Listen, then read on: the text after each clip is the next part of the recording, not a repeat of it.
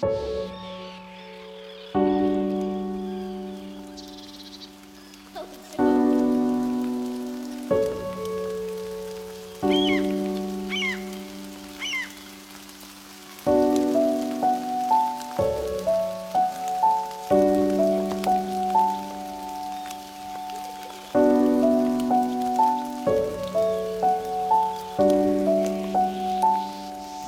是红尘。大家好，我是于飞。本期西会又和大家见面了。嗯、我们今天是在雕刻时光咖啡馆，一个非常古老的名字，然后给大家录这期节目。就在工体附近啊。我们邀请了那个，还是邀请了大宇啊。本期的主题是啊、商品的开发。大宇肯定会跟给我们带来很多有趣的事儿。那我觉得可以先让大宇先讲一讲自己是怎么入这一行的吧。好啊，这个我还挺好奇的。产品经理这个名字其实最开始啊，其实它代表着商品的产品经理，其实就是我们卖的那些货。呃我的产品经理其实就还是比较偏向于做实体的产品。为什么我可以做这个事情？其实我觉得都是机缘巧合。嗯，大概是二零一七年上半年的时候，然后我在前司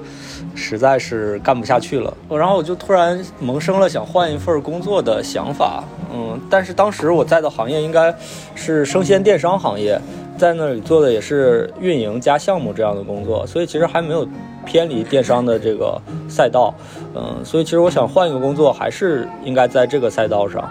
当时，但是我记得嗯你在第一份工作实际上已经开始在做产品了，对，是的，接触过对，是的，其实当时是个什么样的一个状态？啊第一份工作，当时我做的就是运营，然后我发现我自己极其不擅长，所以当时中间转型了。因为其实你在一家快消品公司，你还是有很多机会做产品的。当时刚好应该是有那个产品线上化的需求嘛，我们是一个成熟的品牌嘛，如果只卖线下的产品，我们砸价的话，会让整个销售体系非常的崩盘乱价，对对，乱价和窜货的情况比较严重。呃，所以最后我们就说我们做一些线上专供的产品，那个是我做产品的第一个机会。就是第一，我有这个想法；第二，就是当时咱们的老板嘛，对吧对，刚好也缺这个人做这个事情。我记得第一个项目其实就是那个河豚嘛，那个河豚现在应该卖的也还不错。那个背景比较有意思。其实我甚至觉得，就因为当时我做这个事，导致我后边可以来到小米，并且认同小米的价值观。我记得应该也就是一五年吧，国际奶源的价格下跌了，倒逼了国内奶源的价格也下跌了，导致国内的很多奶农都在倒牛奶。当时咱们的公司受制于整个线下的销售体系嘛，也不愿意让价，呃。但是我们当时讨论，呃，基本上基础奶这个领域是能出量的，然后其实是一个性价比导向的东西。急需一款对急需消耗奶源的对，急需一款大大量消耗奶源且可以在我们线上跟对手抢量的一个这么产品，嗯，然后当时我们做了一个调研，就是大概我记得就是我们卖的比较好的规格是二百五十毫升乘以十六的这么一个规格，我记得价格应该是四十五块钱左右，活动价也差不了太多，呃，我们测算了一下，发现了什么呢？经典的规格，哪怕我们算上京东、天猫一号店，甚至中粮我买网，对吧？把他们所有的扣点加上，加上物流费，我们可以做到二十九块九。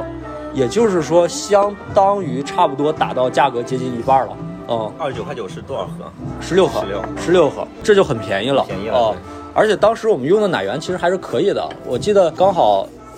那个公司内部应该也做了一个奶源的这种蛋白质含量提升的一个工作，呃，在我们做这个之前，它是三点零克每百毫升，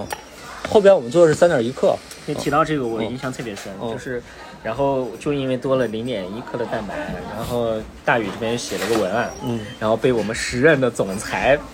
当众表扬了。对，你记不记得这个？我记得我记得。我其实也挺想知道，说像这这种对，像这种很小的事儿，是不是会影响你很久？会，我觉得会，因为当时其实老实说，这个奶只有两个卖点，第一个点就是便宜，嗯，第二个点其实实在是挖掘不出来了。嗯。然后你个纯牛奶能有什么卖点？又没有明星代言，就是只有一个，就是我们原来是三点零克变成三点一克了，但是其实你只多零点一克，其实这个点呢，它又没有那么能让人有共鸣，大家听起来也只多了这一点点嘛，所以其实我们当时想做的其实是一个情感连带的一个工作，哪怕是一点点努力，这一点点努力呢是很美好的，就像我们每天自己啊，就是一点点积累的这种感觉。我们想用这种方式看能不能撬动一些用户啊，就是苦逼用户，在情感上和这个产品呢嗯建立一个连接，然后在便宜之外呢，能让他获得一些精神上的一些共鸣。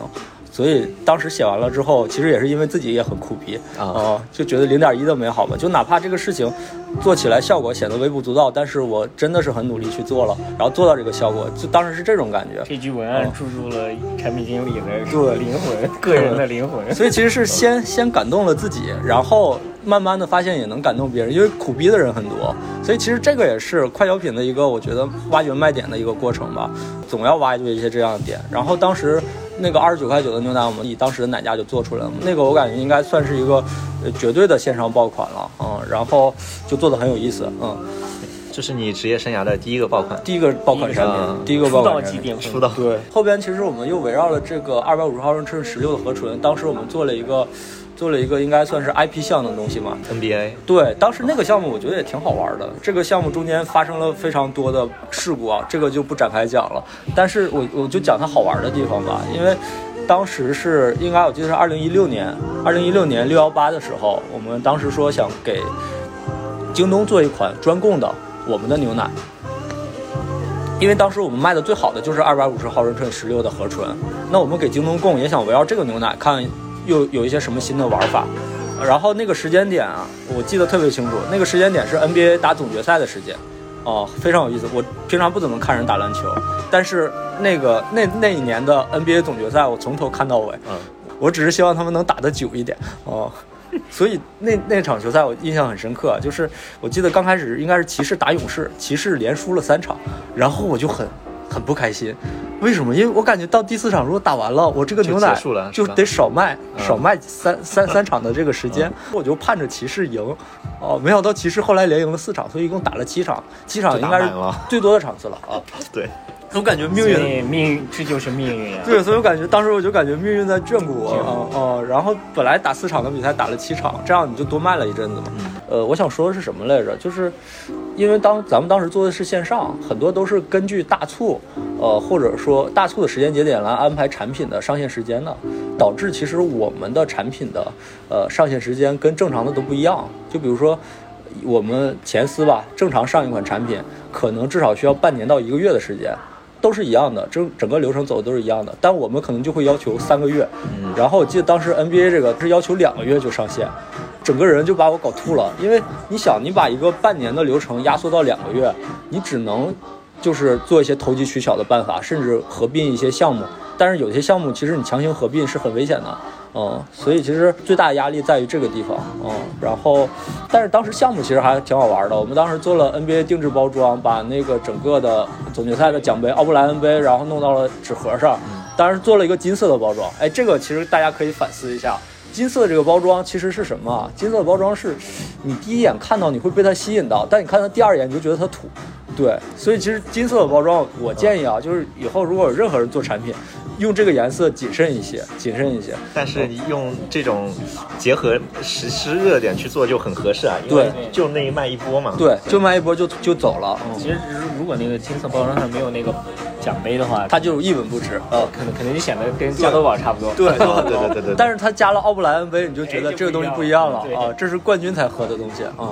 那个点就是我们做第二个产品嘛，然后联合了这个资源，包括腾讯体育直播的时候，也要求他在现场摆我们那个牛奶，就大概三二一，就是三二一这么罗列起来嘛。然后当时我记得就做了十万箱，当然反正就是，呃，连促带销吧，大概其实是清光了，嗯，然后。当然，里边有一些这种不为人知的细节，我们也不详细展开了。就是提醒一下大家，就是做项目，我觉得做项目其实还是要看时间的。就是有的时间它设定出来，它一定是有它的合理性的。你不能因为比如说六个月你嫌长，你就把它压缩到两个月，这四个月的时间就变成一个很危险的事情，会导致可能你有些动作会变形，这个就不太行。嗯其实我觉得第一段经历还是挺幸运的，嗯，能迅速体验一把产品经理的快感，对。啊，并且还能收获很多经验。对，所以其实当你满打满算嘛，其实我在前司当这个产品经理，大大概一共就，我觉得也就半年左右的时间吧。但是我做了两款产品，两款产品都很有意思。第一个其实是走量款，然后走量爆款；第二个其实是一个 IP 款，然后做点 IP，所以就大概就是相当于小试牛刀吧，然后就试了一下，就非常好玩啊、所以当时做完之后，就对这个行业已经，呃，下定决心了吗？就是你你你这一段经历过后，你对于产品经理这件事儿是怎么看的？就是尝到了甜头，我觉得是尝到了甜头。但是说实话，我当时看工作，其实视角其实是，就是还是比较功利的。我看工作其实还是赚钱为主啊、所以那时候其实我就想出去试一试嘛。因为我的第一份工作，坚实了我一个念头，就是我当不好乙方，那我就只能去当甲方，所以我就必须得去一个正常的电商平台去当小二。然后我就投了很多，最后只能投到一家生鲜电商公司，所以我当时就去了这个公司。我去了这个公司，当时的感觉就是什么？他，我当时去他这儿，他应该是 B 轮融资，但是在我工作期间，在做产品吗？第二份工作，呃，招商，但是那个呃不，我那个工作其实虽然很短暂啊，大概八个月的时间，但我做的工作特别种类特别多。我刚去的时候其实是一个频道运营，其实你可以理解成小二，但是我做的是一个新频道，就比如说我当对轻食这个频道，轻食这个频道特别恶心，呃，因为我们卖产品其实最不喜欢卖短保产品，短保产品控制周转特别难，但是我们做的轻食你可以理解成七幺幺的那些食品的线上版，比如说饭团儿，比如说那种短保的七天或者几天的三明治，NFC 的果汁，比如说三明治，比如说类似这样的东西，或者是一些可能两三天就过期的蛋糕啊，或者面包之类的。嗯，这种产品卖起来特别纠结，因为你想嘛，就比如说，比如说云飞你是我的供应商，对吧？然后我我跟你下五百个饭团儿，我我今天跟你下，你可能明天做出来，后天运到我的仓库里，我就要开始卖了。但是我卖那天，其实产品已经是它的保质期的最后一天了。供应链哦，就很难打通。所以其实你又是个新平台，你是个新新新频道嘛，你得保证你这个货损率控制好的情况下，整个盘子又在增长。所以当时其实我那个角色其实既是个运营，又是个商务。哎，这个其实跟我后边的工作，小米的工作其实也是类似的，就是我既要招商，然后我还要选品，然后我还要控制这个货物的周转，然后看它的销售情况，嗯，所以当时就是差不多，我记得我刚接的时候货损率大概是百分之，呃百分之十几吧，然后后来就控制到个位数，比如说百分之四到百分之五，嗯，然后后边可能实在货损的那部分就用低价清仓的方式，以不折损日销的方式把它给清掉。后边运营的还可以的时候，然后因为这种小公司就经常有岗位上的变动，我也觉得做的有点腻了，我就喜欢做新的工作嘛，然后我就把这个频道交给了另外一个人，然后就又换了一个事情。我们想当时把那个平台上的人群分成两部分，一部分是特别有钱也特别敢花的，还有一部分就是可能你日常买菜啊，就是稍微有品质感这种，你就走走我们的主战逻辑就好了。但我们想开辟出一个新的 type，然后就专门做这个，这个项目就，呃，我现在觉得很好玩。其实那个也是做产品的逻辑了，交货嘛，你一定是找到某个领域最集中，就就是就是是互联网产品，对大众领域，对涉及到这个。对我举几个例子，你们可能就能有感觉了。比如说，我们当时卖葡萄，最好的葡萄叫日本香印葡萄。然后当时，比如说，我记得范冰冰发微博会发，哎，自己吃这个葡萄，一串葡萄几百块钱，非常贵，整个就长得晶莹剔透的，而且确实甜度很好啊、这个可能葡萄，这个葡萄就是葡萄里的尖货，嗯。然后比如说我们当时，呃，卖榴莲，呃，榴莲其实大家也吃过，什么金枕啊、猫山王，他们告诉我最好的榴莲其实是泰国皇室吃的榴莲，叫干扰榴莲。那种榴莲就是反正个头大，反正味道就比较好。当然我自己不爱吃榴莲啊。然后或者说我们卖一个蜂蜜，蜂蜜可能就是比如说四川的一个深山老林里一个老大爷或者怎么样，这是有故事在里边的。或者说我们吃牛排，牛排当时我们卖的牛排都是 M 九的啊，反正就很贵啊。介绍一下 M 九是什么意思？我们平常吃的可能 M 六就算不错的了，但是 M 九就已经就是比较顶级了，这就是肉里的尖货，啊，嗯就做这些东西，啊啊，我们也做松茸，呃，我们做了这样的项目，其实就是这个乐趣很好玩，就是你在挖掘产品。然后你这个产品其实就只给一小撮人群来满足，这个和我之前做的产品还不一样。之前我做的是牛奶，是一个大众产品，但是这个你又做了一个小众产品，你要看这些人对这些产品到底满不满意，然后直接来服务他，然后你这个定价就可以定的空间高一点了。就是原来我们打的是绝对性价比嘛，但这个打的是绝对优质体验。哦、就是这个东西它绝对好，甚至比如这个葡萄我送到比如说云飞你家里了，你花钱买的，你如果觉得不好，打电话说我觉得这个葡萄不好，掉粒儿了，或者说有一个地方烂了，那好，我再给你寄一串，因为在我的定价里边我考虑了这个事情，嗯所以所有的东西都不是免费的。就比如说这葡萄我的成本是一百块钱，我可能定到四百块钱，我就已经涵盖了再给你送一串的这个这个东西了。但是这个体验它绝对好，这个葡萄它一定是最好的，而且你只要提销提需求，我尽量都可能给你满足，这是这种产品的一个销售逻辑，嗯，但是这个交货这个项目有一个问题在于。交货太少了，就是你能选的范围其实是有限的。当你选完了之后，其实你的产品池其实不好更新，所以其实做着虽然很有趣，但是它的天花板是比较明显的。所以我们我记得大概当时做了十个左右的项目之后，这个项目我们觉得，呃，不不好继续往下做了，没想清楚继续怎么做。因为你再往下做的时候，你可能只能再下探了，比如说下探你的产品标准，这样的话你的容量就变大了。但是那个又不是我们想要的，所以那个项目我们就先停掉了。再后来，我们做了一个项目，其实叫叫全国购，就是因为我们原来那个公司其实做的是城市城市的本地生活的前置仓生意，我们又觉得我们东西本来也不错呀，为什么不能面向更多的群体呢？所以其实当时有一个扩盘的逻辑，第一个扩盘逻辑就是直接再多开辟更多的城市，就比如说当时呃有十几个城市可以达到收支平衡的，那我们要不要扩到三十几个城市，让更多的城市达到收支平衡？然后失败了。因为前置仓的物流成本很高，它是需要单量来平衡的。那可能你的后开辟的十几个地方，它的单量的收入和仓储成本打不打不打不平，这样的话就会导致它开不了。那后边我们想，那那我们直接就做淘宝、京东的生意吧，全国配送。所以我们当时就做了一个这样的生意。然后那个时候应该是极大的打开了我做的产品范围，因为啥都可以做，你都不能想象我。一个洗脸都不太用洗面奶的人，我还负责过美妆品类。哦，我那个时候天天看美妆博主怎么去化妆，嗯，然后就是我还得研究什么眉笔怎么用，什么就是比如说脸抹那个粉儿啊、霜啊，抹几层都是干什么用的。就这个上面，你之前给我讲过，就是你是如何从完全对这个品类不懂，到到去慢慢去了解它，并且触达到了这个品类的资源，这个过程可以讲一下吗？还挺有意思的。嗯。其实，在在那个前前司的时候，我觉得我还不能做到懂，我只能做到触达。嗯，就是很简单嘛，就是你是一个做做水果生鲜的一个平台，你突然有一天去跟一些做纸品的，或者是做什么生活消耗品、生活日用品的人招商，说欢迎你来入驻我们这里，比如说卖卷卫生纸，说或者卖点什么，然后其实人家是不能理解的。所以其实这涉及到很多问题，就是你的第一批商户怎么来？我当时甚至就是潜伏到了很多那种跟我们大小平台差不多的地方的商户群里边，加进去之后，我就怕别人还会举报我，第一时间把所有的商户加完，加完之后可能我就被清退了，然后一个一个去聊，就你只能用最笨的方法去聊，因为你那个时候做这个你做不起来，别人也不认识你是谁，特别是刚开始才 B 轮 C 轮融资嘛，然后我加完了之后。总归会有几个能聊下来的，聊下来之后，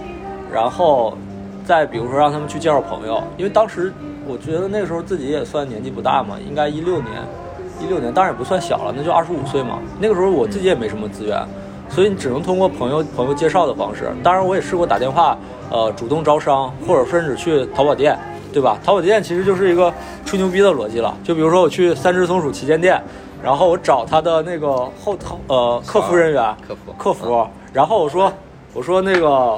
我说这个样子，我要找你们老板，我要一个月下十万单啊，你们三只松鼠的东西，你能不能找到一个说话管事儿的人，然后来跟我聊聊？因为我知道一个客服肯定是聊不了这个事儿的嗯。然后因为我想吓唬他嘛，对吧？因为我感觉就是我要让他感觉就是这单子，他如果不让他找老板找我聊，我再一投诉他，然后他老板会怪他啊。所以当时就是用这种方法，其实也能找到一些，对吧？就如果一些胆子小的客服，他也会把他老板的联系方式给你，再不你就潜伏到其他的平台的商户群里边，然后你可能就有第一批的自己的商户矩阵了。嗯，虽然可能不多，但是这些是你聊下来的，然后你可能就要跟他们做生意嘛。做生意之后，那其实无非就是给流量啊，做供给什么的这种的，包括帮人家跑通结算流程。有一些人就还是赚到钱了嘛。然后这个时候你可能就不需要那么苦哈哈的说，还是自己就是威胁客服啊，然后或者说就是潜伏到商户群这样的方式，你可能就是，呃，算是半个身子进到这个行业里了，然后你就可以去多交朋友。其实那商户你刚开始在你做不大的时候，你就朋友介绍朋友嘛，你用这种方式来去去增加你的池子吧。其实到了后边，其实我感觉我们的商户池子还是有一些的。但是这个事儿我们没完全想清楚，就是，嗯，我觉得还是规模问题，就是当时我们认为这个全国购购买东西的项目应该放在那个主 app 里，不应该拿出来做。但是这个其实是很奇怪的，因为在我们主 app 里边的用户，他购买的时候，他想象的服务需求就是很快就到，两个小时或者一个小时就到。但是我们那里边又欠了一个可能三天五天才能到的东西，其实他是不想用的。嗯，所以其实当时那个项目做到后边，我们就是量做不起来，导致我们招商也困难。嗯，但是其实后边这个项目，其实项目团队啊，整个就转向了另外一个团队。呃，那个项目后边做起来叫每日一淘。嗯，每日一淘的前身其实是呃每日优先的全国购项目。嗯，因为本来其实都是类似的，那个它就做起来了，因为当时这个东西它解决了流量问题。我们当时在主站获取流量，呃，别的同事看我们会觉得像看敌人一样，因为你在抢他们的流量。但是你在外边自己干，你又解决流量问题，那你就有机会扩得很快。所以当时他们跟着这种社区电呃社群电商就做起来了。所以大概也就做了这三个项目吧。然后做完了之后，呃，第三份工作就是现在的工作，应该是在二零一七年三月份的时候。二零一七年三月份的时候，我刚来到了这个现在的这个平台。然后，嗯，时间比较巧的是，我是二零一七年三月份来的这个地方。然后，之前这个我们的生意是在米家底下的第二个 tab，但现在你在那个 tab 上也能看到我们啊，那个是我们的来源。我们就是原来是在那个入口给这个米家这个 app，其实我理解是一个流量变现业务，因为每天都有人通过打开关闭这个 app 来控制家里的智能设备，呃，其实这就是一个很好的日活嘛，嗯，你既然有日活，为什么不变现呢？所以其实我们当时用这个入口来做变现。早期其实我们甚至都没有什么三方产品。早期其实，那个其实是一个特别符合那个场景的需求。就比如说，呃，你打开这个 app，对吧？你家里如果有净水器，如果有空气净化器的话，你你正好其实用它来操作这两个东西嘛。但是你可能有的时候会发现，那个里边的，那个里边的那个芯儿该换了。但是你如果再打开另外一个 app 再来买的话，其实会很别扭。所以当时我们最早提供的原始的满足需求是什么？就是买买耗材，就是买对买耗材啊！我给你在上面卖滤芯儿啊，我给你在上面卖净水器的滤芯儿或者空气净化器的滤芯儿，嗯。然后后边就发现，那既然用户能接受在这里买东西，我们为什么不多卖点呢？对吧？那慢慢卖的东西可能会多了一点了，多一点之后，可能就涉及到比如说手机。啊，比如说智能智能的一些设备，但是前期我们也只卖小米的东西或者米家的东西啊，我们不卖三方，嗯，然后嗯，这个其实特别有意思啊，就是大宇就突然说了一个，就是小米它是如何切入电商的。其实大家去看现在很多的那种，嗯，或大或小电商平台，他们最开始都是有一个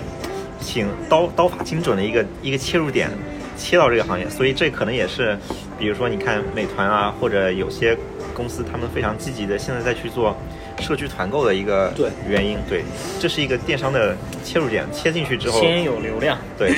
所以最近对最近我反思了一下啊，最近我反思了一下，呃，因为最近其实呃小米和美团应该是前后脚在香港上市的，这两家公司其实在做电商的方式其实是虽然一个是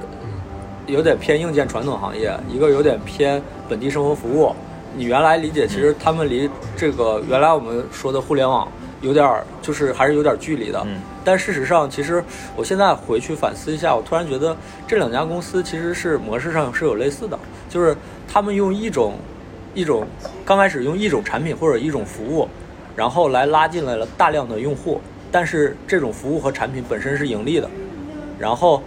后边再通过比如说类似电商变现或者互联网的。收入的其他方式，然后把这些用户进一步，然后让他在这些用户身上能获取到更多的用户价值。这个和早期的我们说的其实是，呃，我们先亏钱后赚钱的模式是不一样的。就比如说我们说先亏钱后赚后赚钱，就是我先用比如说比如说多少钱的成本，然后再把这个用户拉进来，后边我再慢慢把这个用户的价值然后赚回来，后边才到一个盈亏平衡点。但是其实你看现在不太一样的是。对吧？就是小米其实很简单，小米的生意模式，之前雷总也说过几次，就是，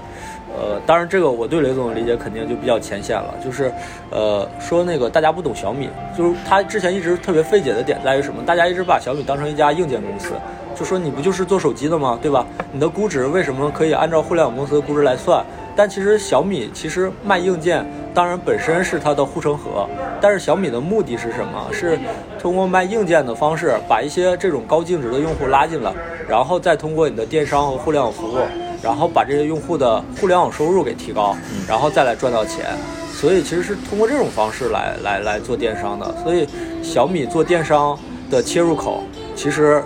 或者说我们做电商能做的好坏，其实是和我们的主体业务强绑定的。嗯，因为那是我们的流量来源。就比如说小米的手机如果卖的越来越好了，那表示什么？表示我们的用户越来越多了呀。或者小米的智能设备卖的越来越好了，也一样啊。那其实它打开米家 app 的几率越来越大了，这样我们用户也越来越多了。所以其实我觉得这是一种怎么说更渗透率更高的一种高效的这种方式。当然，其实它的唯一业务风险就在于你的主体业务到底是上升还是在下滑。所以其实中间我们也有一定的时间受到过这种困惑。所以最近小米股价涨得特别厉害。对，对，其实我觉得小米，我比较佩服的一点是说，就是因为你要获取日活、获取稳定的流量，实际上你要从老百姓的日常生活场景中切入。对，你比如说为什么现在大家开始做买菜，是因为大多数场景都被占据了，嗯，现在就买菜这个场景还没有占据，嗯，所以大家要切。你看，像美团，它可能切入的就是我吃饭，嗯吃饭的这个场景。嗯然后，但是小米其实它是创造了一个生活场景，嗯。因为智能家居我其实也用米家，嗯。呃，它其实是相当于用你你智能家居给你的生活创造了一些更美好的一些东西。然后我为了让这生活更美好，我需要在米家 APP 里面去操控或者设定一定的这种规则，嗯。呃，然后来来让你生活变得更好。其实这个事情以前大家生活场景中是没有的，对，你是创造了一个生活场景，对然后并且拿它来做变现，我觉得这是一个挺健康、挺良性的一个事儿。对但是现在恰恰是说，有些公司它是说在切入大家已有的一些生活场景。对，是的，那这样的话，可能有一个弊端是什么？就是说，你你切入这个场景的同时，你会对这个场景的上上游的供应链对原有的生态会造成破原有的坏。伤害造成很大的破坏。嗯啊，比如说你红白菜的是不是就没有生计了？对，嗯，其实这件事情，我觉得这是我觉得小米不同于其他的互联网公司一点吧。对我觉得这个事儿还是挺好的一个事儿。就其实当时就是我现在的公司就是小米嘛，然后去面试的时候，因为当时我没搞清楚我到底去面试的是米家米家这个项目还是小米油品的项目。当时小米油品还不叫小米油品，叫米家油品。嗯，其实它就是在米家项目下面的一个电商衍生业务，嗯。然后当时面试我的人，呃，我之前的一个领导了，然后他问我说：“你为什么要来我们这儿面试？”然后呢，真实的原因肯定是因为原来对吧那些理由嘛，原来公司钱开的少，跟老板闹矛盾了，但我也没跟他说。然后当时我就硬编了一个理由，但是其实这个理由我觉得现在对我来说，这个理由还是成立的。我说因为这个平台给我一种有未来感、有未来的感觉。我说，因为我大学的时候想象我未来的生活啊，因为我当时想象我未来生活应该是我一个人过日子，就是一个人过日子。然后，比如说我一个人在一个，比如说四五十平米的地方，然后有有触手可及的零食，我想吃什么就能吃什么。然后整个屋子里应该都是一堆智能设备，然后基本上我能通过什么语音啊，或者什么通过什么操作，能让他们比较高效的满足我生活需求。我说那个就是我想象的我未来的生活。然后我觉得当时觉得这个平台做的事儿和我想象的那个事情其实是重叠在一起的啊、嗯所以我当时觉得挺有意思的。所以我说当时一定要来这个地方，嗯，然后就来这个地方了。你在小米做的第一款产品是什么？哎呀，我想想啊，我独立做的第一款产品，可能啊，我现在记得住的，可能就是一个呃低频电流的一个按摩贴，嗯。当时我已经是个商品开发经理了，然后我想找一些新的产品机会，然后我们当时分析了一下我们的用户人群，我们的初步判断是我们用户人群大部分都是男性，然后在一二线城市工作，嗯，然后学历呢普遍都还可以，然后对新鲜事物有一些好奇心，然后长期使用手机或者电脑工作，啊，这个就很像那个小米的粉丝画像了。对，然后其实你仔细想，其实这样的人群其实跟咱们三个都差不多，对吧？我们都是这样方向的。然后当时我想，这样的人他可能会有什么问题，对吧？因为其实很多当时我们开发产品都是紧着我们猜测的用户是什么样，然后再来猜他会有什么问题。然后再来赌我要做一个什么样的东西，在什么价格段，然后再来看他是不是真的会买单。所以其实因为刚开始我们都是拓荒阶段，很多产品我们都没做过，我们也没有数据判断，嗯，然后我们就赌这个。所以其实我正经做的第一个产品其实是就是一个那个我刚才说的，就是一个低频电流的一个按摩贴，嗯，然后这个其实是算是一个按摩理疗理疗行业了，嗯，然后因为我判断我的用户。呃，脖子和腰都会有一些问题，因为你久坐嘛，还经常低头，所以当时我们就找了那个应该叫这家公司，其实叫乐范儿，然后它的母公司叫奥嘉华，呃，然后品牌叫奥嘉华，但是其实它的公司名字叫萌发力，萌发力我不知道我跟之前跟没跟你讲过，没有，就是这个名字萌发力，我当时听我想，哎，很洋气啊，这个不是一个国是国外公司在这开了一个公司吗？呃。这个，但是后来我问了一下，我说什么是萌发力啊？他们说这个是内蒙古发展什么利益什么委员会，大概就这种的。然后他取了中间的三个字叫萌发力。嗯，它是国内第二大的这种按摩椅的这种代工厂，并且它本身有一个奥加华的品牌，应该在国内按摩椅应该能排到前三。嗯嗯，然后他们当时呢判断就是他们也想做电商。他们想做电商之后，但是他们发现了一个问题：你在线上卖按摩椅这个事情啊，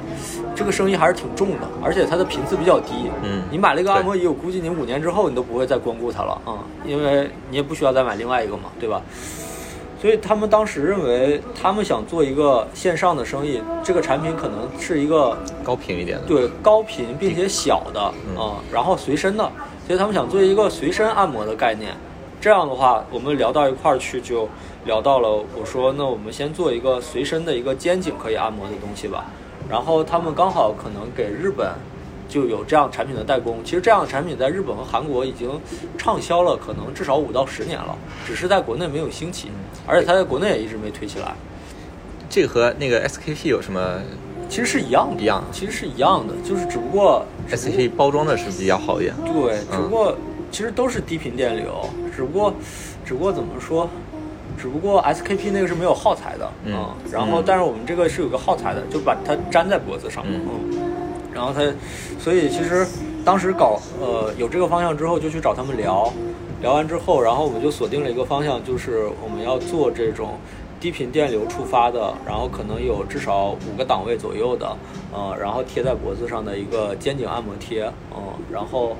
呃这个产品也是抱着试一试的态度去的，但是效果就确实特别好。国外或者国内挂价，其实大概我觉我记得啊，应该至少两百多块钱。正常量不大的情况下，他会大家会追求利润，嗯，就一定会把它价挂得高一点。反正我挂多低都没有那么多人会买嘛。我们有一个判断啊，就是产品你总归要看价格段的。就比如说我们小米，包括任何东西都是看几十九，对吧？你比如说如果一个产品能做到呃五十以内，对吧？那四十九就很好。但如果产品既能做到四十九，但是产品如果只能做到比如说，呃，七十九了，八十九了，那甚至我可能倾向于把价格定到九十九，啊，因为其实都是两位数，啊，我们觉得其实还是做到百元以内，因为两位数和三位数听起来就不一样，所以我们当时就做了九十九的价格，啊，但是这家公司比较强的地方在于它的东西都是自己做的，所以它成本控制的更好一些，嗯，这个产品上线了之后，基本上一天能出几千个，然后。他们也很惊讶，当时我们也是个小平台，而且他们也试着在京东、天猫推过类似的东西，发现不太推得动，嗯，啊，然后，而且其实这个产品讨论的时候，我记得我们当时，呃，讨论了什么？我们讨论了耗材的价格。呃，这个中间我们是有有分歧的，就是我倾向于耗材不要赚这么多钱，但是其实这个行业本身其实是倾向于，就是对，跟游戏机的产业是一样的，它是靠耗材赚钱的，因为它那个粘胶那个贴啊，其实是是可以赚一些钱的。嗯，这个中间我们会有很多争议，就是我倾向于耗材也不要赚太多的钱，我觉得还是先走量。嗯，这是第一个。嗯，第二个，当时我们有个争议是商家买了熊本熊的资源。一七年熊本熊还挺火的，因为那时候网上大家都觉得很可爱嘛啊。然后我们当时其实是这方面有一个分歧，因为我们小米的商品的主色调是白色啊，白色或者白灰色吧，就比较偏中性、比较冷静的颜色。你们是比较去品牌、对去 IP 化？对，是的。你们嗯，更多的是以产品本身为主。对。然后他当时想做 IP 款，然后这个是我们一直争了很久。我我觉得。熊本熊不不应该有溢价，就是他当时的点是他认为第一，熊本熊会受到用户的欢迎；第二，就是熊本熊它是毕竟是花授权买的，所以其实它它那个要把溢价加到这个里边啊，所以其实他当时希望熊本熊可能比如说呃标的高一点，但是他想做熊本熊款。然后，但是后边其实我说我们这样吧，再不我们就是跑一下，看一下，就是比如说白色款和熊本熊款我们一起上线，但我们把价格做到一致，然后我们看价格一致的情况下哪个跑得更好。其实事实证明还是正常款卖得好，就是熊本熊在我们这儿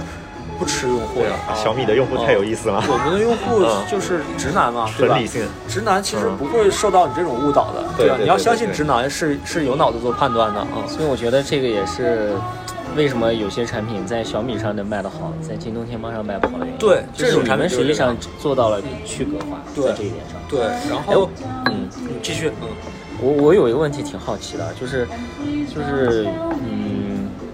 现在都在讲 C to M 嘛，嗯，就是很多是说基于用户需求，就我你们产品经理可能会倒推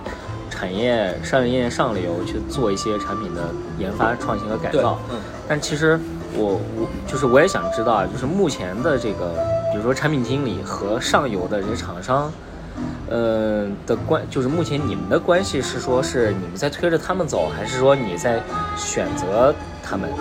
这是第一个问题。然后第二个问题就是说，就是有我估计像这种做这种电聊天啊这种的，然后做奇奇怪怪产品的这一群人，他们应该是类似有一帮这种人。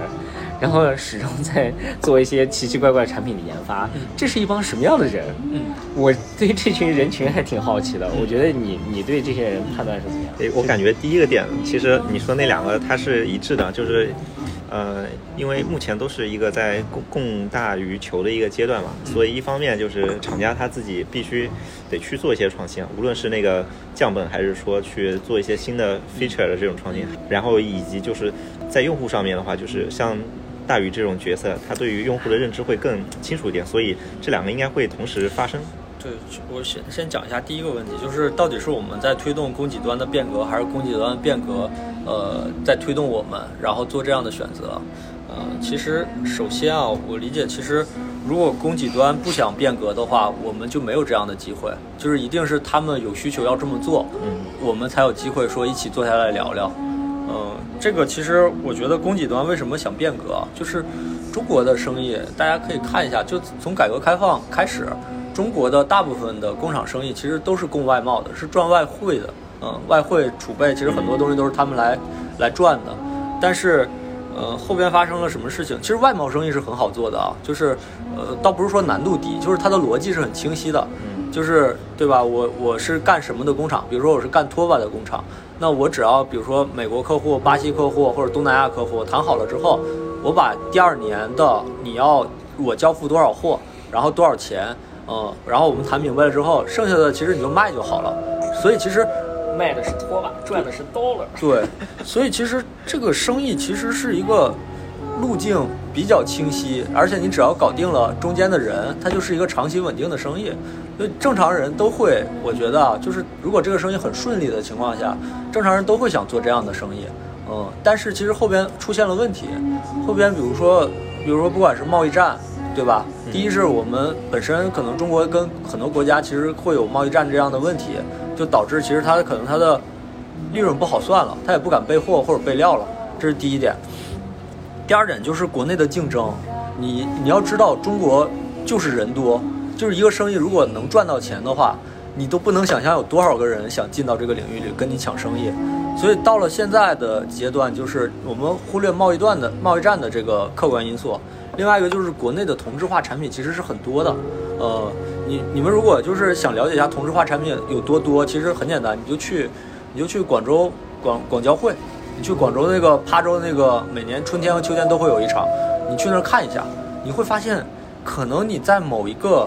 主题的展厅，你从头走到尾，你会发现大部分东西都差不多，嗯，都差不多。所以其实他们也是要求生存的。你想嘛，如果你做的东西跟别人做的东西都差不多，那其实一个外国佬他会怎么跟你们谈生意？他会告诉你，你们五家都差不多，谁少赚钱，我就跟谁做生意。那你这个生意是越来越难做的，对吧？你这个生意越来越难做，然后。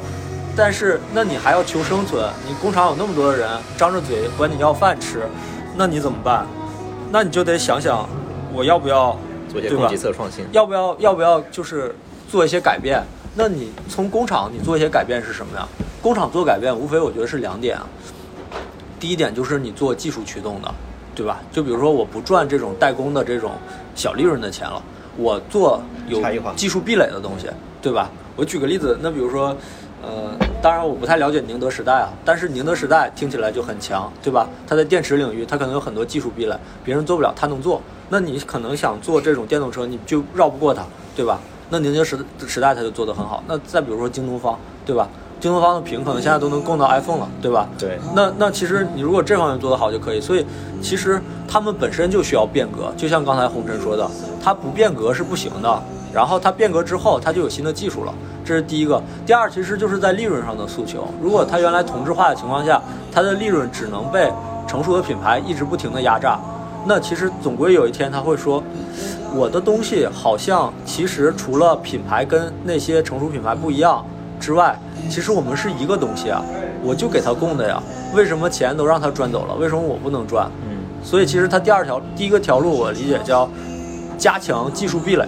对吧？它是不停的加强这个东西，让自己在供应端的这个呃角色一直越来越那个明显，而且掌控力越来越强。第二个其实我觉得就叫品牌化，一个叫技术壁垒，第二个叫品牌化。因为品牌化、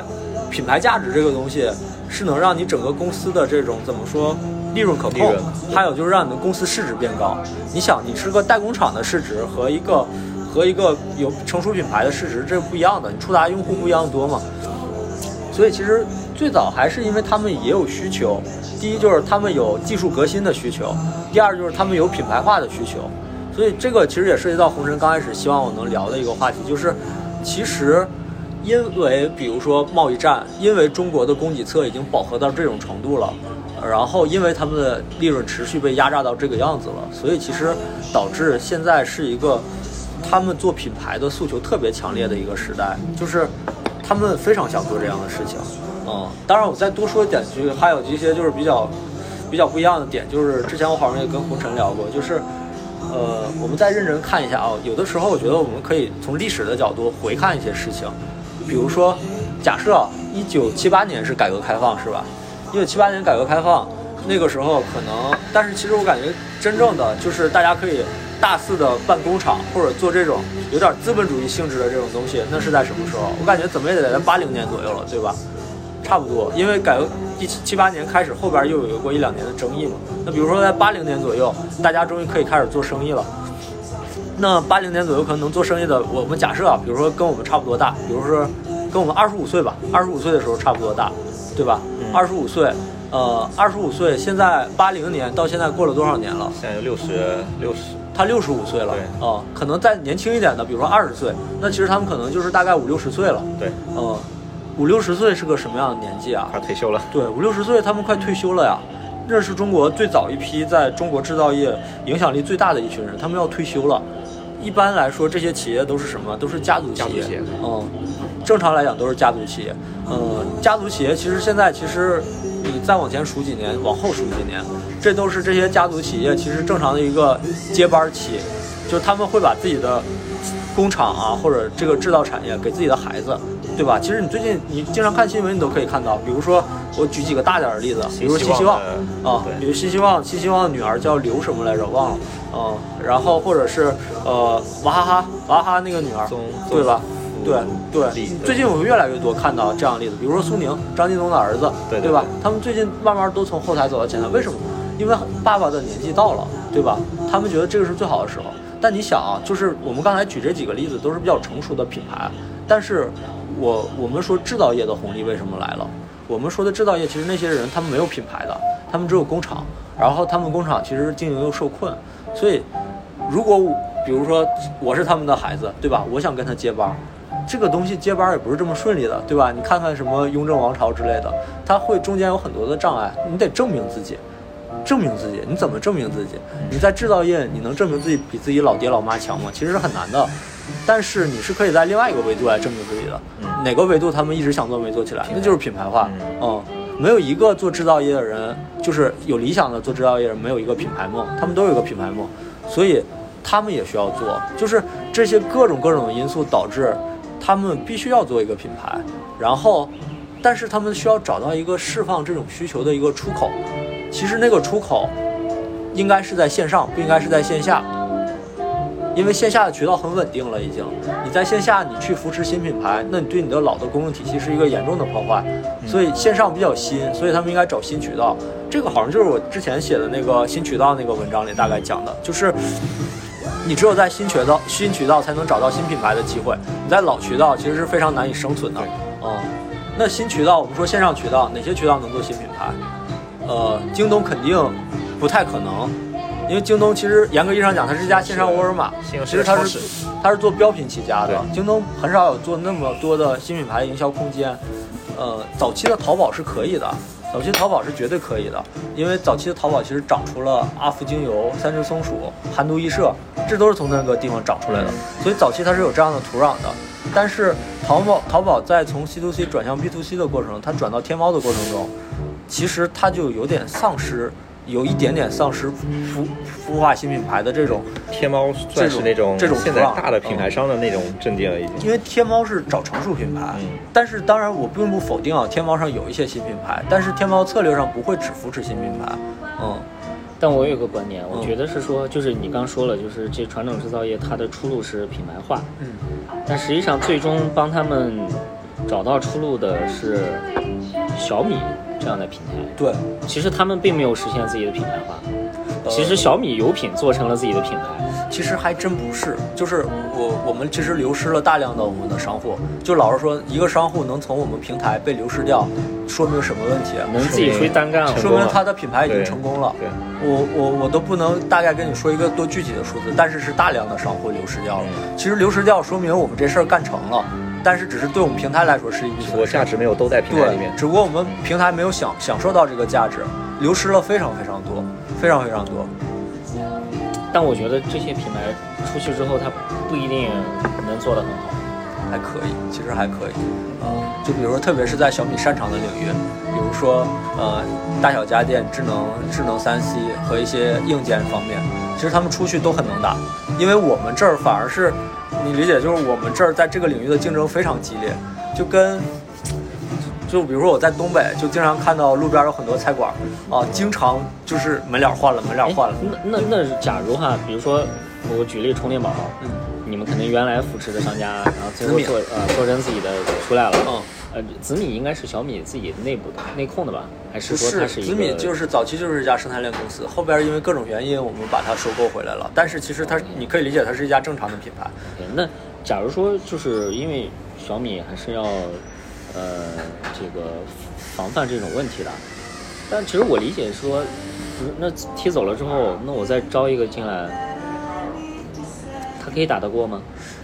因为他如果自己出去单干，他要做品牌，他肯定是要提升、提高价格的。嗯，也是这样，就是，或者说就是小米少吃一刀，嗯，所以它可以有更更更高的竞争力。早期其实我们定价是很极端的，就是这个我觉得是我们走了一些弯路吧。早期如果因为我们扣点不高，然后我们定价也比较极端，呃，就那个时候我们的定价会导致它根本出不去。不知道你能不能理解？就比如说我收的扣扣点很低，你的价格又很极致的话，别的平台扣点比我高啊，你出去你就亏钱了呀，你怎么做嘛，对吧？但后边其实我们在定价上又宽松了一点，然后也也不想就是完全不让这个品牌涨起来，因为我们又认为，如果一个商户就只发展我们这一个渠道，它整个涨不起来的话，它的实力它也不会变强。嗯，但我们报了一个关心这些品牌的实力呢？你只要小米有小米自己变强就好了呀。嗯，因为很多事情是我们一起做的。举个例子，并不是我我记得在开场之前，我跟你们举一个例子，就是我们是一种合作关系，我们是一种合作关系。我如果有一个特别好的念头，做一个产品，我有充分的数据论证和用户画像，但是我需要实现的还是要靠商户来和我一起实现。因为我们确实没有自己的工厂啊，包括资金成本和库存成本是需要商户来承担，所以其实我理解是我们一起创造了一个东西，而不是说我们让谁做了一个东西，并不完全是一个绝对谁指挥谁的关系。所以这个过程听起来像是呃，其实一方面商户帮小米有品这个平台成长起来，既有博弈又有合作。然后小米也帮助品牌给成长起来。虽然最后可能会分手了，但是在这个过程中，彼此都成长起来了。所以你说最后其实有没有成户成就商户的品牌价值？真的成就了，他能跑掉的肯定都是成就了，嗯，成就了很多，嗯。其实反而比较遗憾的是，在这个成就的过程中，我们的收益很小，甚至约等于为零，嗯，因为他如果彻底跑掉了，你也没什么办法。所以，对我忘了我们为什么聊到这儿。所以其实供给侧有一个特别大的红利，然后有特别大的需求，呃，我们抓到了，是因为目前看起来啊，就是我还最近跟好多同事来聊，我说我们在聊小米有品在国内的竞争对手是谁？我们有没有一个特别明显的竞争对手？呃，我们对标谁？之前我们一直在对标网易严选，但是现在我们发现，嗯，网易严选不是不完全是我们的对标对象，我们只是做的是同样的有同样消费升级需求的一波人，但是我们的模式、我们的价值其实是不太一样的。我们是三方模式，我们更多的把品牌价值还原给了这些做品牌的人。网易严选其实有点像你说的 C to M，它打通的是自己和工厂，但品牌价值完全在自己，嗯。就其实还不太一样，然后我们更想突出的其实是我们在行业的颠覆性和我们赋能品牌的这个价值。目前在这个领域里，其实我们的竞争对手特别少，特别少，因为我们是完全导向做这个事情的。就别的平台它可能会碰一点，嗯但是它不会说主动的去导向这个。如果比如说，如果天猫说我们明年 all in 新品牌，你们这些老品牌，你们小心点，那个那个天猫绝对不敢说这样的话，但我们就敢说这样的话。就是我们其实是一个希望能颠覆行业，或者希望通过行业的人来颠覆行业的这么一个角色，然后给他们品牌价值和和背书。所以你们现在找到竞争对手了吗？国内我觉得我们没有竞争对手，这就是生意还是挺好的。这这种模式，我觉得这就是为什么楚家玉是这样的原因。我真不是就是，当然这个听起来可能有点吹牛，但是我们其实是很认真的想了一下，感觉目前没找到比较跟我们那么像的竞争对手。呃，那设想下，在这种模式下以后，呃，它可能的盈利方式是什么呢？因为按照过去跑的这种来看的话，其实你们在这个成长过程中，呃，没有呃赚到太多的利润。我们我们甚至有些亏钱。嗯、对，你看严选的这种模式，虽然它现在盘子比较小，但是它是把自己的品牌价值给呃逐渐的在提升。我们不我们不评判它的经营问题啊，对但是如果纯粹的从那个利润率上来看的话，他们这个路子走的是比较正确的啊，应该是比小米能够赚到更多利润的。对，理论上讲应该可以，但是它的供应链出现了严重的问题，是就是对经严选营问题的模式最大的问题是什么？严选的供应链出现问题，绝对不是说它不小心出现了问题，贪污，呃，是也贪腐啊。也不完全是，嗯就是呃贪腐。当然，这个东西我们可以先把它忽略掉看，因为嗯任何平台都会有贪腐问题。为什么严选出了这么严重的供应问题？啊、因为其实有一点是什么，就是因为它的整个的合作模式，嗯导致它不得不有大量的库存积压。嗯我不知道你能不能理解这个事情。严选最早期讲的概念，我不知道你们有没有印象？严选最早讲的概念是什么？你记得吗？好的生活没那么贵。对，但是这是它中间阶段了。它哦再早一点，它有个概念叫什么？叫大牌儿工厂直供。嗯这个是必要和严选早期的都有这个概念。大牌工厂直供啊，我不知道你能不能理解这个事情。如果一个工厂能给大牌直供，说明什么？这个工厂的规模其实不小了，嗯而且做的产品质量不错。而且质量好，东西呢其实供价也不会太低的，而且它绝对看量。你如果量不能打动他的话，他给你供供个毛线啊，对吧？那对吧？就是小单子，人家也不爱接。就是这样的工厂，其实反而就是有点开始挑品牌了，而不是品牌挑工厂了。但是你既然刚开始就是这个概念，嗯那你想撬动人家，你得给人家什么呀？量，你得给人家更好的账期，对就是比可能比大牌还要更好的账期，嗯你要给人家更多的量，然后所以就是我这货对吧？我刚开始我也不知道到底能卖三千五千，但我刚开始就得下五万，嗯。是这么一个逻辑啊，所以它后边有了大量的积压库存，而且其实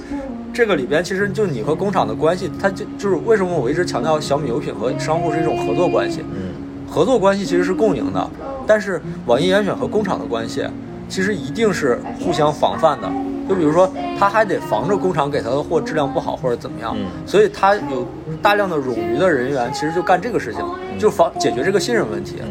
所以其实他非常非常多其实他们做的还是零售商，他他你可以把它理解成优衣库环节，但你们实际上有点做的是平台的感觉。但是对，我们就介于平台和自有品牌之间。就是刚才红尘也提到了，就是有些人是奔着小米有品四个字来的，不是奔着品牌。所以就是我们这个东西它，其实小米有品就是你们的平台背书嘛，对就跟淘宝和天猫是一样的。就像我们一直在内部讨论，到底是呃平台品牌化还是品品牌平台化，这是两个方向。嗯，但是其实到了现在，我们也没有完全界定清楚我们这个身份，因为我们就是一个混合所有制。嗯，我们都有一些。嗯，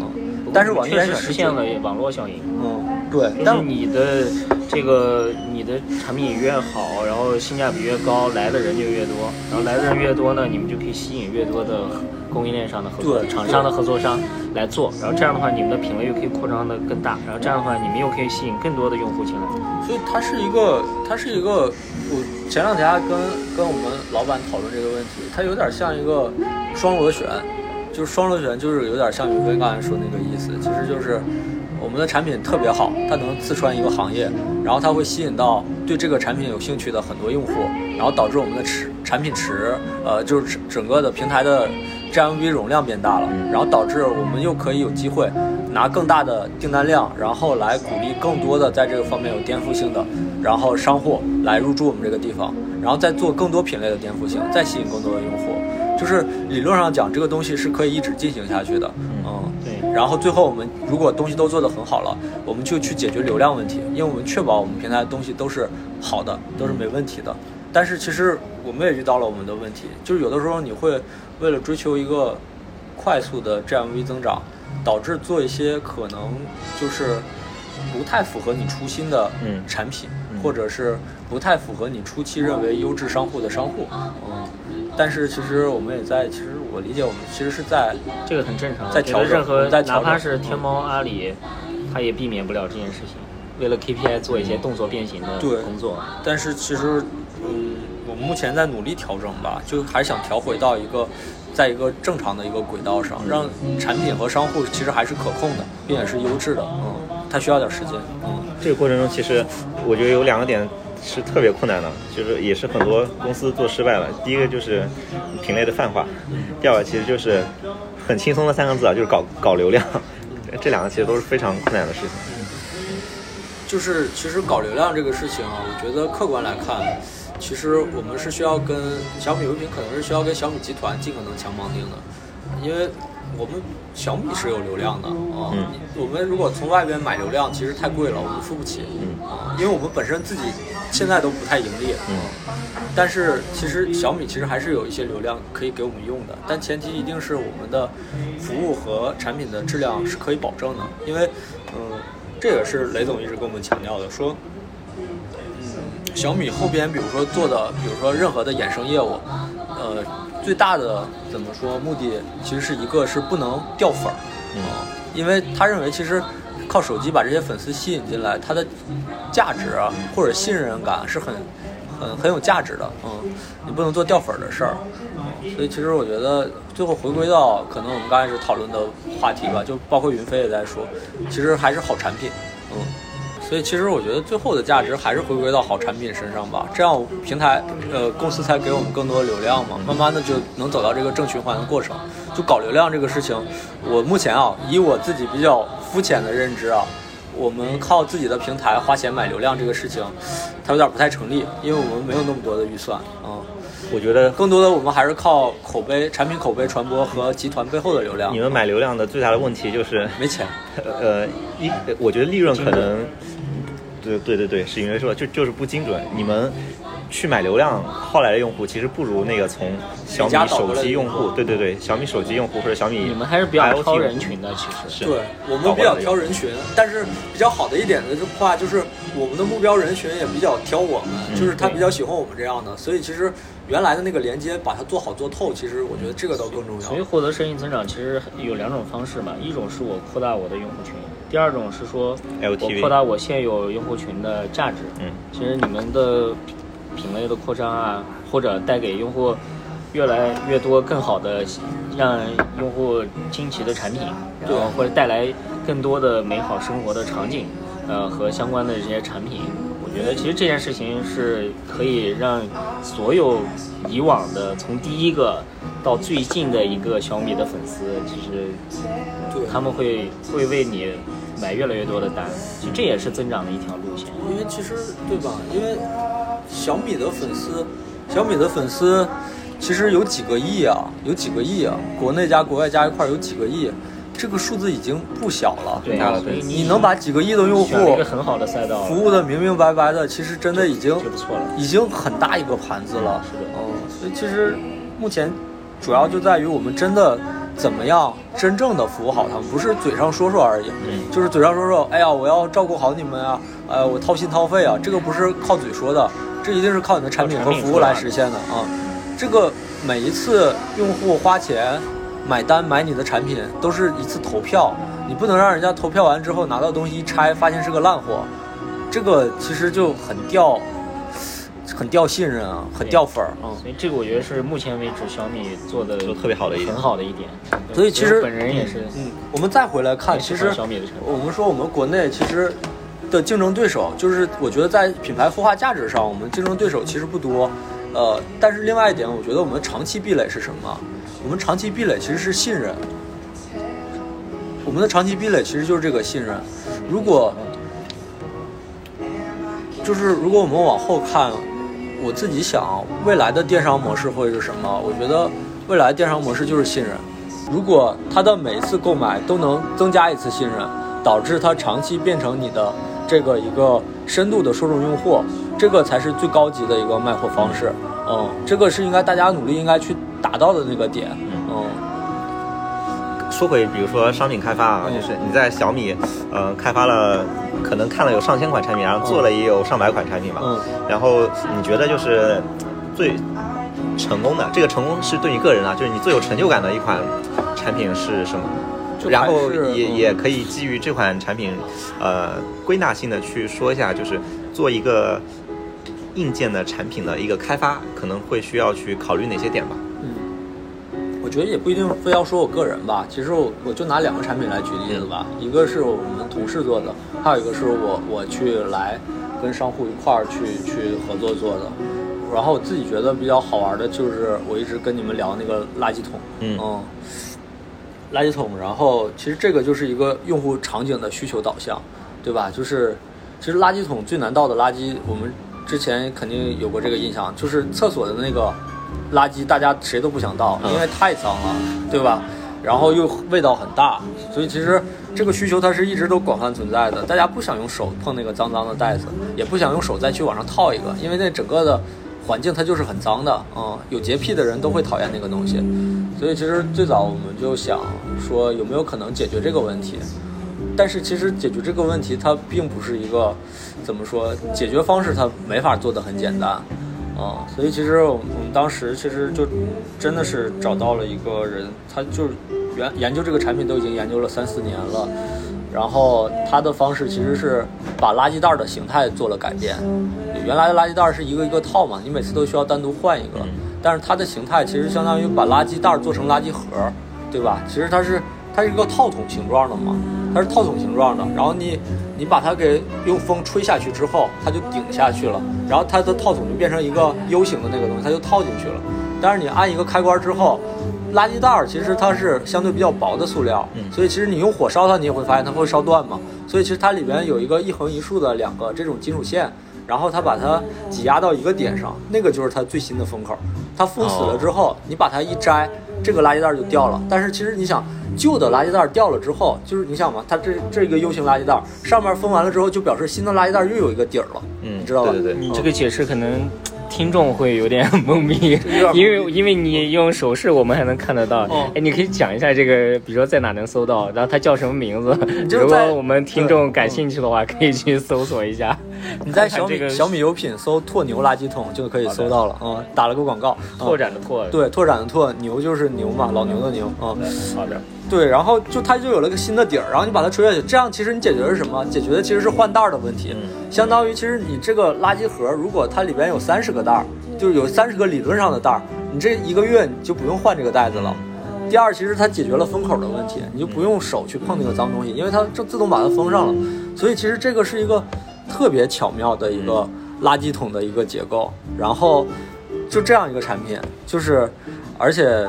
但是它的价格确实并不低啊，就是我记得当时我们大概众筹，众筹价格其实你可以理解成就这个产品的历史最低价格了，呃，当时我们众筹做的确实很低，这个中间其实有很多博弈，这个产品现在挂价我记得应该都得有三九九了，当时我们众筹做到一百九十九，嗯为什么做到一百九十九？因为我忽悠了他，嗯，我说我说你这个东西，对吧？你可以通过垃圾盒赚钱嘛，对吧？这个垃圾桶他买到家里只能用你的垃圾盒，别人用不了嘛，嗯，而且只有你能卖，嗯，所以其实你的垃圾盒可以稍微的留一点利润，但垃圾桶我建议你赔钱出，哦，所以其实他当时一九九一个垃圾桶，我记得他赔至少我记得当时将近五十到一百块钱出这么一个垃圾桶，哦。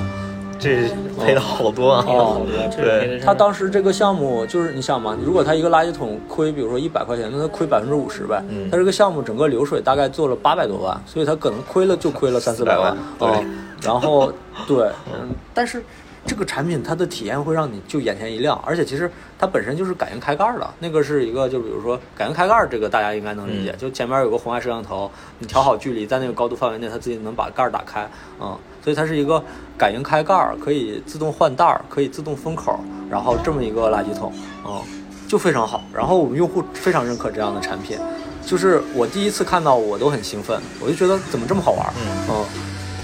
然后这样的产品，嗯，我觉得其实开发出来之后，我想的是什么方向呢？其实是，呃，我们很难直接对一个传统领域做一个比较突破性的创新的改变。嗯我不知道你能不能理解。就比如说，如果我们想做洗颠覆洗衣液的行业，你去直接颠覆洗衣液的行业，你也做个洗衣液，你是颠覆不了洗衣液的行业的，因为你的供应链跟人家比。就屁都不是然后你的营销能力跟人家比也没这些钱，嗯所以其实你只能更高效率的解决它存在的问题，你才有资格先进到这个行业，都不说颠覆人家，你才有资格进到这个行业里，然后才能入局，所以这个才是可能呃我们的比如说平台鼓励的创新的点，嗯就是。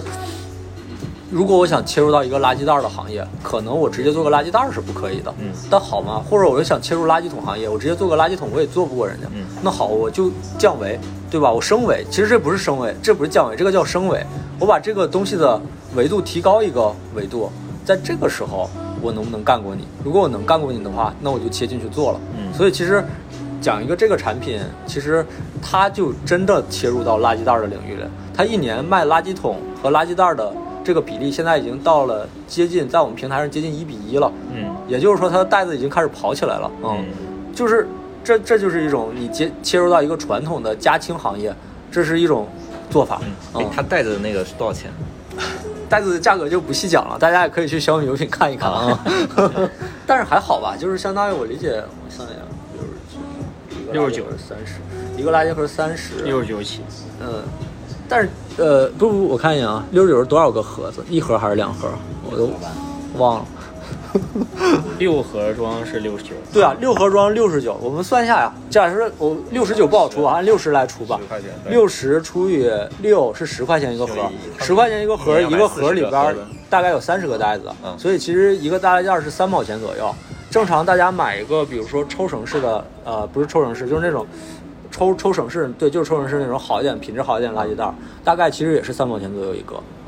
当然，这个垃圾袋肯定不如抽省市的垃圾袋厚，嗯为什么？因为太厚了，它就封不住了。所以其实云飞之前一直说他买的体验感比较好那个垃圾袋，大概是在一点二丝到一点四丝。那个特别厚。，对，这个垃圾袋大概在零点九丝，所以它不到一个丝。嗯，所以它装厕纸是没有问题的没有问题的但是装厨房一些什么呃，也可以，但是如果有太尖锐的东西，其实它会有一点点问题。因为厨房里面经常会出现一些尖锐的东西，是垃圾啊这些。对，所以就是嗯，呃，对，这种。这个就是比如说你一个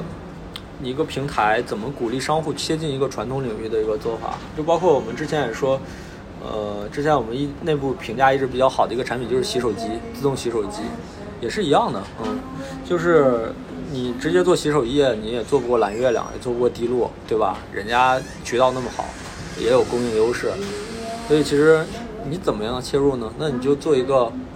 更好体验的一个硬件化的一个产品改造，对吧？自动出墨嘛，对吧？就自动出墨，其实这里边已经涵盖两点了，一个叫自动出，一个叫出墨。嗯所以其实这个解决的是什么？原来的那个洗手机你得挤压嘛，手动出手动不出出不出墨，嗯对吧？然后你做一个自动出可出墨，你这个点其实已经就已经能让用户听起来很心动了，而且它有乐趣，它比较解压，对吧？甚至其实那个垃圾桶也是，我后来给那个给我几个同事发了一下，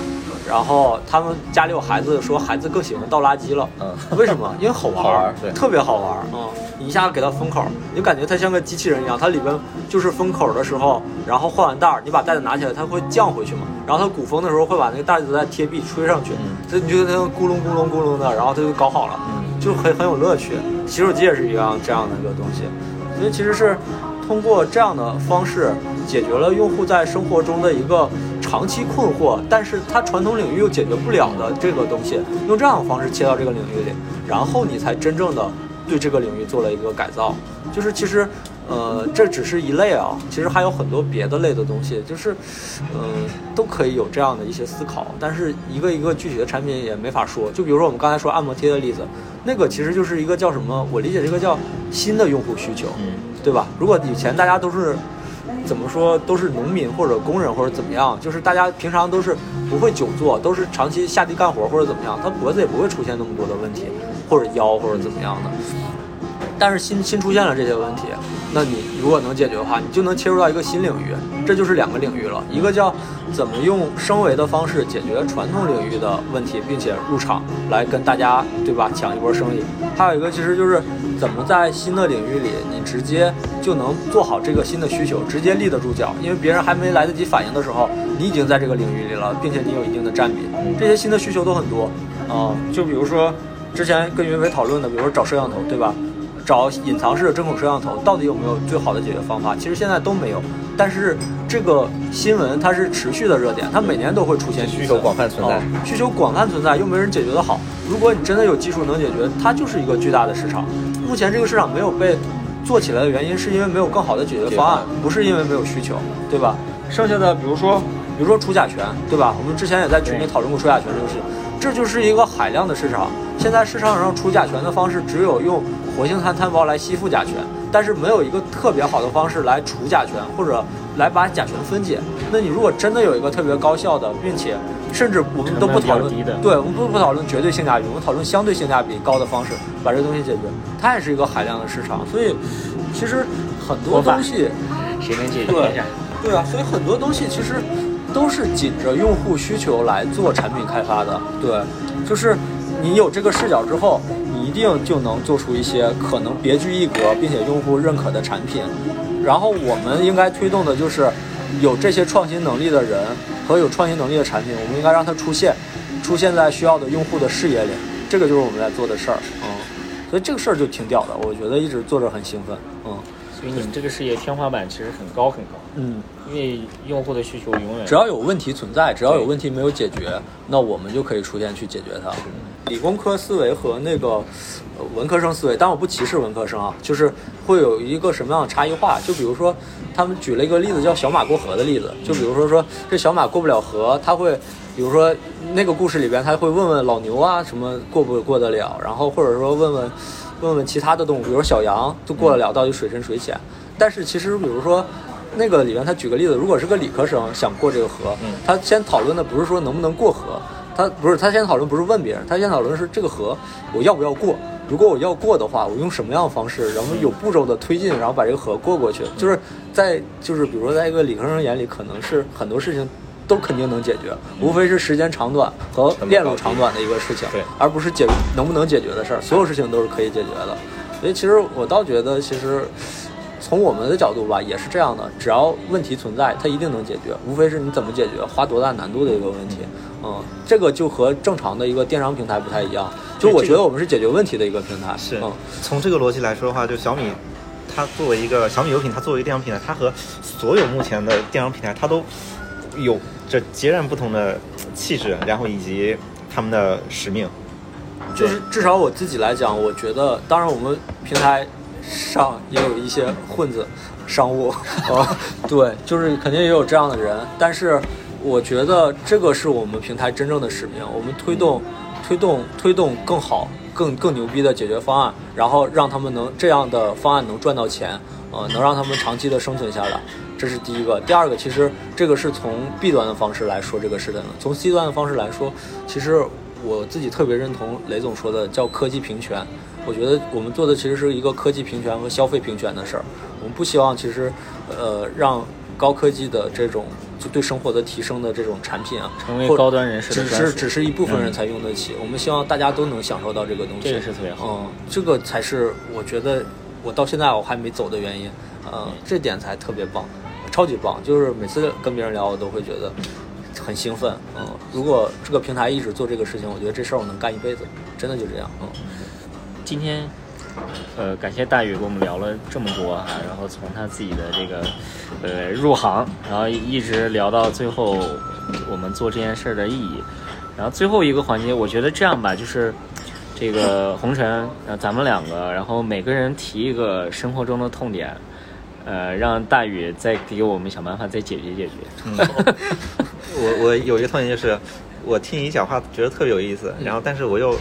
特别想尿尿，哦，如何继续听你讲话，然后又能够去解决我的内急？其实你可以穿成人纸尿裤啊。其实你知道，成人纸尿裤是一个增长特别快的品类，对真的是个增长，嗯我没开玩笑，真的是增长特别快的品类。如果其实就是你平常就是尿尿会困惑到你的工作，真的穿成人纸尿裤。货车司机啊，对然后手包括术医生啊，包括那种是需要专高高长时间专注工作。甚至你不要觉得这个东西不优雅，嗯你知道，就是有一些飞国际航线的空姐，啊她甚至都会穿这个。我知道那个疫情期间，其实那些嗯呃医生，对对对，对对，我我暂时只能想到这些啊。至于从硬件角度怎么解决，可以我不太确定。哎，现在不是说有那种其实我觉得这是一个伟大的发明，哦对它真的解决了人的一些痛痛点。对对对不不管说这个事儿多么不法启齿吧，但嗯至少它是真的是人的很很对啊，其很切实的。其实我想的方案就是呃你，现在可以 我学会六脉神剑，把尿滴出去。你你看我你不，你看我我觉得这个思路我跟大鱼特别一样。大大鱼是想怎么去把你尿的事情给解决，我想的是怎么把我们继续聊天这个东西给给解决了。对，就就可能我们也可以一对边尿一我戴一个耳机边聊是吗，对对对，我们我比如说我戴一个耳机，然后通过那个手机的那个呃听觉那个功能放在这个地方，然后大鱼就一边录音，然后我在远程也能听到。哦，对对对。那我觉得这个思维还有一点不一样，是因为站的角度不一样。对对就是你想解决的是说我们录音的问题，啊、大鱼解决的是尿尿的问题。就 是所有人都会有遇到你这样的问题对，不仅仅是在录音的时候。对是的啊，他有很多的这种场景，有非常多的人有这种尿尿急的这种这种这种需求，对对这个就是平台思维啊。对，因为我是个卖货的人嘛。嗯，我的痛点就是，就是就是还是内裤和袜子的洗洗涤的问题。这个太太棒了，这个。我就真的是觉得，因为每天会换很多的，就是基本上比如说一两天就换一条内裤，然后袜子呢也是一一至少一一两天吧，就就换一换一双袜子，然后这样的话就会我买我会买很多的内裤，然后我也会买很多的袜子，然后最夸张的时候我就会觉得有时候不想洗的时候我就直接扔了，为什么不直接买新的。不用那个洗衣机呢？你觉得那个洗衣机不会？我觉得那个洗衣机就是，第一呢是说我其实对于内裤和袜子有更高的洗涤的需求。嗯，其实我是觉得它应该常规洗对我需要把它洗得更干净。对对对，这个是一个。然后第二个呢是说，我觉得内裤和袜子是不应该混在一起洗的。嗯对，所以我其实需要两种不同的对这个方式。然后另外呢是说，你看像内裤和袜子，其实，呃，洗在从洗洗洗的角度上，其实他们有一个非常呃明显的一个痛点是说，内裤袜子洗涤的那个重点是有不一样的。比如说袜子可能更多的是脚底板嗯的那个部分，你需要着重去洗。嗯然后内裤呢，肯定就是接触部位对接触部位，你要着重去洗。然后像腰部那个的话，我穿一两天实际上很干净，它基本上没有没有什么洗洗的需求。是的但是如果我放在传统的这种洗的器具上，它就会它是均匀洗涤，是的呃就会出现一些问题。明白。嗯，这这个痛点其实我觉得是是非常非常痛的。我觉得其实是我之前也也有这种痛点，然后当时我找了那个我做日化的商户，第一个就是关于洗东西的这个洗衣液本身嘛。其实我们正常的洗衣液，其实里边的表面活性剂是没有针对这种特定的污渍啊，有特定的配方的。但事实上现在确实是有内裤专洗剂和袜子专洗剂的，这两个东西其实市场上是有的。哦然后之前甚至对我们的供应商提了更过分的需求，因为我也不喜欢用手搓。我说有没有一种可能，就比如说你这里边的活性剂加到什么程度，然后它是专洗剂，然后比如说我一盆水倒进去，比如说多少温度，可以按你的要求来，我把内裤和袜子丢进去，然后倒你这个专洗剂，然后搅一搅，然后再放它，就比如说十分钟、二十分钟，我再拿出来，我再投一投，这个东西就干净了。然后当时商户给我的答复是可以做到，就是事实上是可以做到的，只不过它的价钱可能会稍微高一点啊，就是呃应该是可以开发出来的。另外其实就是机器嘛，机器其实现在也是有这样的机器的，就是专专门洗内裤和袜子的机器。其实市面上现在有个品牌叫，我不知道你有没有搜过啊？有搜过吗？没有。其实有一个这样的品牌叫笑脸科技啊，但我之前买过一个，其实就是一个哦小型的滚筒洗衣机对，我觉得没有什么，嗯就是不能解决我的需求。长多大个儿？就是跟这个这么大吧，可能嗯就洗碗洗碗盆儿一样。它它一次能这么高，对，它一次它它是波轮式的那种，对波轮是吧？啊、嗯但是其实还对，还有那种其实不是波轮式，呃，就是这个形态啊，其实我不知道怎么考虑啊。其实，但是你洗衣机的形态无非就是滚筒式和波轮式的，嗯，但是其实我们之前也想过做这种专门洗这种东西的小机器，嗯，可是中间遇到了一个困难，就是其实它的它虽然小，但是其实它需要的核心部件儿跟洗衣机比差不了太多。就是我刚才跟你说那个笑脸科技啊，就是它的产品其实个头长得很小，也就大概比如说我怎么来形容，可能怎么来形容，可能跟比这茶壶大一点吧，然后大不了太多，而且它居然还是洗烘一体的，洗完了它还能烘干啊、哦然后它有它有两个仓啊、但是它因为长得很小。它很精致，它一次只能洗一两条内裤啊、袜子就更少，袜子可能也就几双袜子啊、然后我们之前也是想干这个事儿，就在想怎么样更合理的成本把这个东西给干下来。它那个东西一个大概就是六九九到七九九，六九九到七九九这个就很贵了，因为你买一个便宜的波轮洗衣机，比如说小米的，可能也就这个价格，一个大洗衣机才这个价格，它那个小的就这个价格，所以重点就在于怎么样做一个大小合适的专门洗这个东西的机器。我原来想的是，可能把这个东西控制在，呃，二九九以内，专门洗袜子和内裤，对吧？如果是这样的一个东西，啊、但是可能我把它的烘干功能就阉割掉，你自己去晾嘛，这样的东西可能就有机会。再配上我说的那个内裤专洗液和袜子专洗液，一个二九九，我觉得这个东西就有机会。这个是我去年一直想推进的，然后今年估计可能说不定有机会就能做出来。嗯，好呀好呀，嗯期待一下。其实我我是觉得从我的角度上，我觉得有两种解决方案，一个是说就创造一下需求。其实我觉得洗内裤、袜子跟洗衣服同样重要。嗯，就我其实愿意花六七百块钱完美的解决，当然你前提得是完美的解决当然这个问题比如说我就扔进去，然后出来的时候我就我就可以亮了。对。你不要让我去投，或者是对对对。再手动的再去搓或者什么的，因为那样你只解决了我一部分问题。啊，如果有一个这样的东西出来，那我觉得是一个台面洗烘一体，然后小小小机器。对，然后哪怕它可能对空间有些要求，因为并不是所有家庭都能装下两台洗衣机，嗯，呃只要空间大小合适，哪怕贵一点，能彻底解决这个问题，我是觉得我甚至可以愿意付出跟我第一台洗衣服的洗衣机同样价格来解决我这个问题，因为它这个频次和这个需求其实跟正常衣服是一样的，是类似的。在你这个场景里，它是一个能衍生出好几个产品的，呃，洗袜子，呃，洗内裤、洗鞋，其实这几个东西都可以单独有一个东西的。然后另外第二点呢是说，就是呃我想象的可能是我在我因为我现有的洗衣机很大，嗯价格也挺贵的，嗯嗯，它是不是可以有一些扩展性或者模块儿，可以安到那个老安上之后，然后就可以洗那个袜子和内裤。其实哦这个我觉得可能也是一个思路吧。加个小仓是吗？啊，对，或者是加个什么，然后它可以有一些功能，哎，独立揉搓，然后独立放洗衣液，然后还可以解决掉我说的安全卫生的这个问题，嗯、不不去扩大污染或者怎么样。我在想，就是如果有人这样的，其实也是挺好的一个事儿。现在洗衣机的方向不都是什么洗烘一体，然后自动换液吗？对然后，但这个方向我不知道结构上怎么来实现啊。其实这也是个好问题，就是因为海尔就是在这个领域做的最好的嘛，它为什么不做一个综合功能的呢？或者说海尔为什么不做一个单独洗内裤？因为你记得之前海尔好多洗衣机的卖点甚至都说这个可以洗红薯哦，他连这个他都做了，他为什么不做一个洗内裤呢？嗯，我觉得，对，其实我也挺好奇的，为什么他们不做这样的东西？反正我们期待一下，大宇能在这方面，在这两个痛点上，一个是这个解决内衣，一个是解决内内衣内衣洗涤问题。有所其实你看，其实现在大家都解决了太多我们上层的需求的问题了，怎么让生活变得更好？但实际上，你看现在连最基本的就是贴身衣物的洗涤，然后这些问题其实还没有得到很好的解决。是啊，好多好多问题没有特别特别好的解决。其实消费升级，其实原来的思路很简单，就是有钱人的人在怎么样生活，你让他的生活让普通人可以获取，嗯，并且可以体验。但其实有一些其实是紧着普通人的问题来解决的，其实现在还没有完全的大家都在做。对，我觉得这个事情是有人文关怀在的。对，需要去解决。能如果能真的解决这个问题，其实是挺伟大的一件事儿。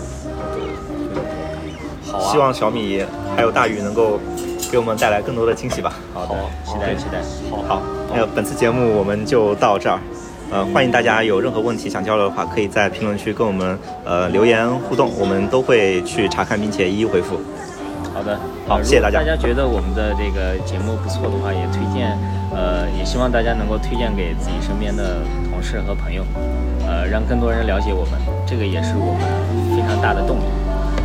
好，那今天我们就到这儿，谢谢大家，好，拜拜，拜拜